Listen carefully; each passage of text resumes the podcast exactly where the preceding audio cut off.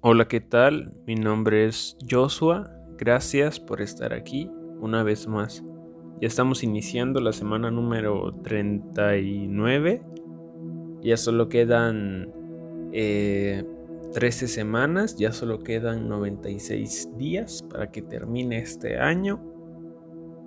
Así que hay que eh, tratar de aprovecharlos, tratar de esforzarnos para para cerrarla como queremos o como deseamos, como esperamos.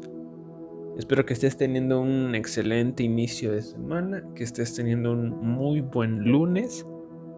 Y el tema de hoy, o, sí, el tema de hoy es eh, hablar un poquito sobre la teoría y la práctica. Más adelante vamos a ir viendo por qué. Y quisiera empezar con, una historia, ya tenía algo y tenía bastante tiempo que, no contábamos alguna historia. Te la voy a eh, tratar de resumir, pero como siempre, siempre, tú puedes, y lo recomendable es que, que vayas, la leas, la busques y, aprendas, porque estoy seguro que, si la lees, Dios te va a enseñar muchas más cosas de las que puedes aprender en estos eh, minutos. En fin, esta historia está en Lucas capítulo 10, del versículo 30 eh, al 37.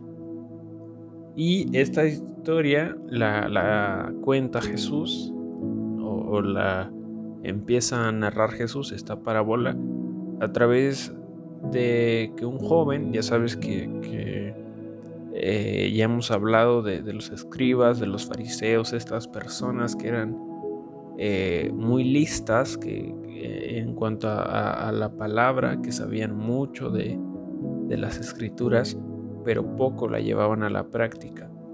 Y en una de estas ocasiones le hacen una pregunta a Jesús respecto a quién era su prójimo.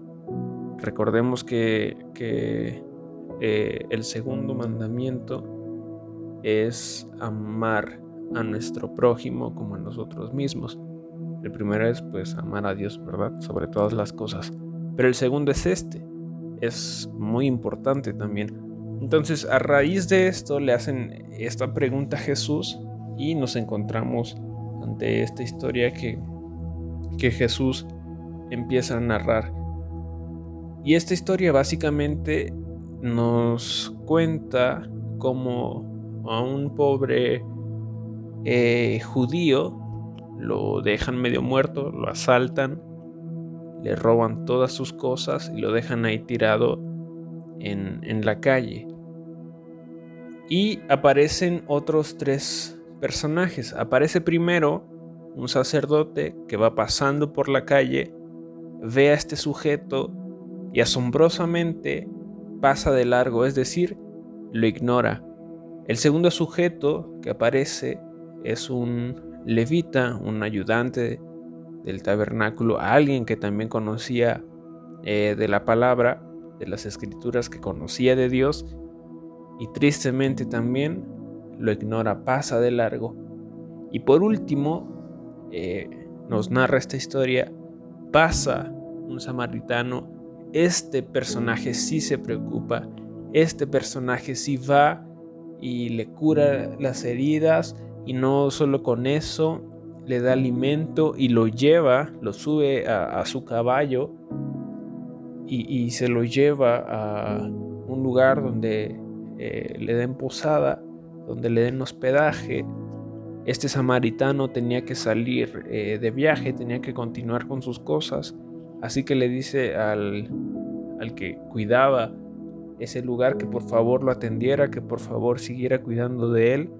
Él paga eh, para que esta persona lo siga cuidando y no conforme con eso, eh, le dice al que lo iba a ayudar que si los gastos aumentaban, que por favor lo, lo ayudara y que él cuando regresara iba a pagar eh, todas, todas estas curaciones, por así decirlo. Y al final termina Jesús preguntándole a esta persona, ¿quién de, estos tres, de estas tres personas, de estos tres personajes de, esta parábola, había amado verdaderamente a su prójimo? Y tal vez tú lo estés pensando, y sí, es, es el, el samaritano. Esta persona fue la única que verdaderamente demostró el amor a su prójimo, que se preocupó, que dio la milla extra para atenderlo, para curarlo, que no se hizo ajeno a su dolor, que no lo ignoró, que no eh, cruzó de calle, que no pasó de largo, que se quedó ahí para él, para sanar sus heridas. Y hoy quiero hablar un poquito de eso, de cómo eh, nos estamos haciendo ajenos al dolor u eh, no estamos cumpliendo con este mandamiento, o al menos yo no estaba cumpliendo con este mandamiento. No al 100, no estaba haciendo todo lo que Dios nos dice. Pero antes de, aterrizar este eh, mensaje, también me gustaría leer Santiago capítulo 2, versículo 14 al 17, y dice, Hermanos míos, ¿de qué aprovechará si alguno dice que tiene fe y no tiene obras? ¿Podrá la fe salvarle? Y si un hermano o una hermana están desnudos y tienen necesidad de, del mantenimiento de cada día, y alguno de vosotros les dice, id en paz, calentaos y saciaos, pero no les dan las cosas que son necesarias para el cuerpo, ¿de qué les sirve? Así también la fe, si no tiene obras, es muerta en sí misma. Así también la fe, si no tiene obras, es muerta en sí misma. Algo que hay que explicar también es que no somos salvos por obras, no somos, no nos ganamos la salvación por eh, ser la mejor persona o por ser, eh, por hacer las mejores obras de caridad. No, nos ganamos la salvación porque creemos en que Jesús es nuestro Salvador y en, el, y en que resucitó al tercer día. Pero lo que se refiere a este capítulo es que el producto de esa fe en Jesús el producto de ese eh, agradecimiento, el producto de esa confianza en que hay vida eterna, debería producir obras o debería dar frutos. Es decir, gracias a nuestra fe que tenemos en Jesús, se supone que deberíamos de dar obras. Y aquí Santiago nos da un ejemplo también de el amor a nuestro prójimo. En otras versiones eh, dice o da este ejemplo diciendo que de nada sirve que le digamos a, nuestro prójimo, a nuestro hermano, Dios te bendiga o ven paz o Dios te ama y no le damos una cobija y no le damos algo de comer cuando evidentemente esta persona está pasando por una eh, situación de, frío o, de hambre. Y es a lo que se refiere. De nada sirve eso si no le damos para que coma, si no le damos para que no pase frío, si no le damos para que eh, no tenga hambre, etc. Entonces, básicamente en eso consiste en el Evangelio completo. Y tal vez nosotros estamos haciendo una parte, pero se nos olvida una de las más importantes, que es demostrar el amor a nuestro prójimo. Y si bien ya habíamos tocado, ya habíamos eh, dado algunos puntitos en episodios anteriores, creo que es eh, fundamental en estos tiempos seguir hablando de, este mandamiento, seguir hablando de, el Evangelio completo, que es decirle a las personas que Dios los ama, pero también demostrarles a esas personas que Dios las ama, es decir, a través de nosotros. Demostrarle a las personas que somos seguidores de Jesús, que somos seguidores de Cristo, no solo por nuestras palabras, sino también por nuestros hechos, sino también por nuestras acciones, sino también por nuestras obras, sino también por lo que hacemos. Este sacerdote y este levita que pasaron en, la parábola que, con la que iniciábamos, conocían perfectamente la Biblia, conocían eh, bastante de las escrituras, pero pasaron de largo. Conocían estos mandamientos, pero pasaron de largo. Se hicieron ajenos al dolor de esta persona. A pesar de ver sus heridas, pesar de ver su dolor, siguieron de largo. Y es sobre lo que quiero o quería hablar en este episodio. Allá afuera, inclusive en nuestra misma familia hay mucho dolor. Y a veces caemos en ser un poco egoístas, en ser eh, ajenos al dolor de los demás y encerrarnos en, en nuestra propia burbuja. Cuando, como digo, en nuestra misma familia hay dolor, en nuestra misma familia hay personas que necesitan de nosotros, que necesitan de Dios.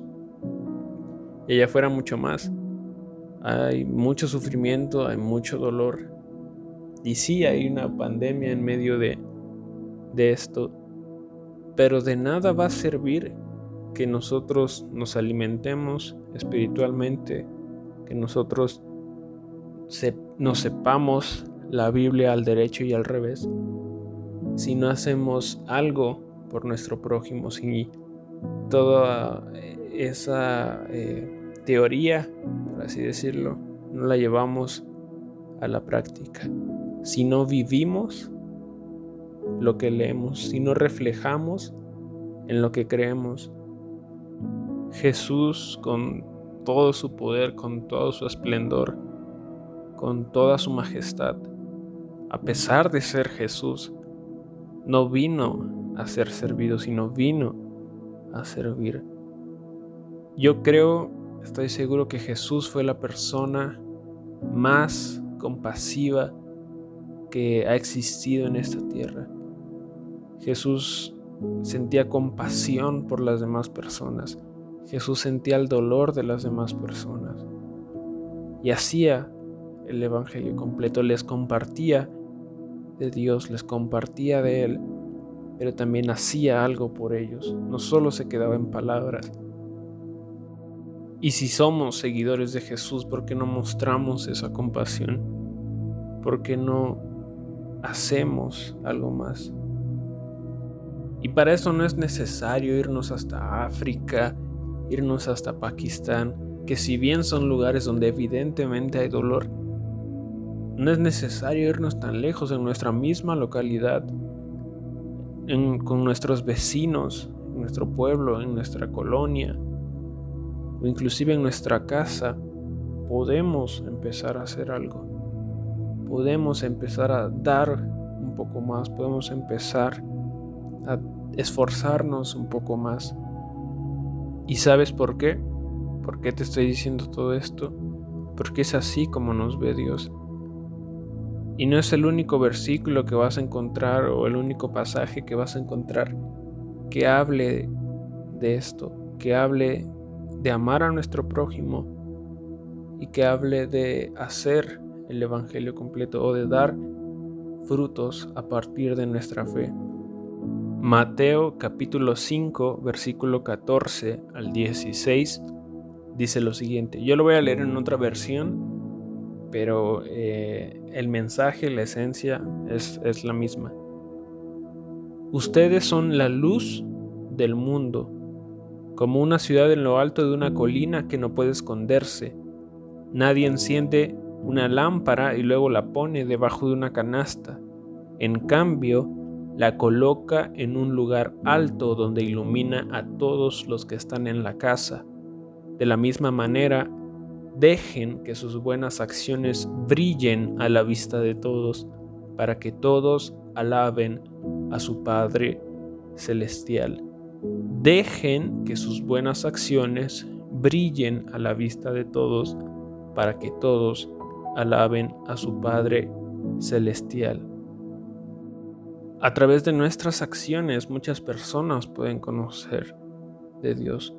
Yo sé que hay mucha eh, necesidad allá afuera, pero si nos unimos y si nos, nos lo planteamos, nos lo proponemos, creo que podemos lograr grandiosos resultados, excelentes resultados, pero solo es querer. Porque si queremos, encontramos ideas, encontramos formas, por más difícil que parezca. Y primero podemos empezar en nuestra casa, en nuestra familia, después con nuestro vecino, en nuestra comunidad, y después ir expandiendo y expandiendo. Porque así nos ve Dios, nos ve como la luz del mundo.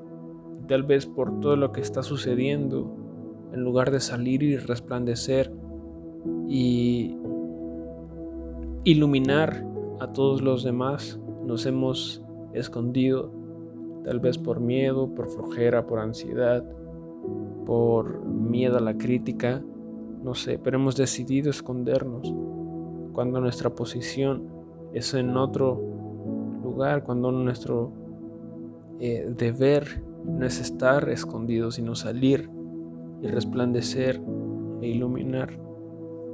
El mundo creo que está en un momento de oscuridad, un momento eh, de muchas protestas. En verdad, en esta semana he visto muchas protestas, mucho dolor. Pero nosotros podemos eh, decirle, compartirle a las demás personas que uno no están solas y dos que hay un Padre Celestial que los ama. Sobre todo demostrarle a esas personas que no están solas. En Instagram, en Facebook, en las redes sociales estamos acostumbrados o es muy común ver eh, tirar buena vibra, ¿no? Tira buena vibra, manda buenas vibras. Eh, ese tipo de cosas, lo cual digo está bien, pero estaría excelente o estaría mejor que esas buenas vibras se vieran o se materializaran en productos, en frutos, en hechos, en resultados. Es decir, en pocas palabras, ya para terminar, está bien que compartamos las buenas nuevas, pero también hagamos algo más por aquellas personas. Hagamos algo más por nuestra familia, hagamos algo más por ese amigo que está pasando una mala situación y no, no, no necesariamente tiene que ser algo material. Tal vez en los ejemplos que dimos eran cosas materiales, pero el simple hecho de, un abrazo, una llamada, un mensaje, algo más que sepa que estás ahí, puede significar una gran diferencia para esa persona o para esas personas. Así que recuerda, Dios te ve como una lámpara, Dios te ve como la luz del mundo Dios te ve, como la sal de esta tierra, y deja que tus buenas acciones alumbren a los demás. Yo por mi parte trataré de, dar la milla extra, de esforzarme más. Así que si en algo puedo ayudarte, adelante, o si tienes alguna idea y te puedo ayudar en algo, eh, adelante, yo, yo encantado, mientras esté en mis posibilidades. Y si tú a través de este episodio también, o a partir de este episodio, también te has motivado, excelente, maravilloso, ha cumplido su objetivo, pero tampoco pretendo regañarte o hacerte sentir mal, sino todo lo contrario, que podamos empezar a cambiar nuestras actitudes, podamos empezar a, a producir buenos frutos y sobre todo a demostrarle a nuestros prójimos, a nuestro prójimo, el amor de Dios a través de nosotros. Si llegaste hasta aquí, muchísimas gracias, significa muchísimo para mí. Eh, espero que hayas aprendido, que eh, te haya gustado por lo menos. Ya sabes que si te quieres unir a la conversación, dar algún consejo, compartir alguna idea, sugerencia, lo puedes hacer a través de mi Instagram. Mi usuario es jos-rick. Estoy muy al pendiente por ahí, así que eh, si quieres hablar, por ahí te espero. Espero que continúes con una semana llena de bendiciones, llena de éxitos. Recuerda que, que Dios te ama, que eres la luz de este mundo, que tu vida ilumina a los que te rodean. Sea por lo que sea que estés pasando, no te rindas, sigue luchando, descansa en Dios y sin más que decir, nos escuchamos la próxima semana. Gracias.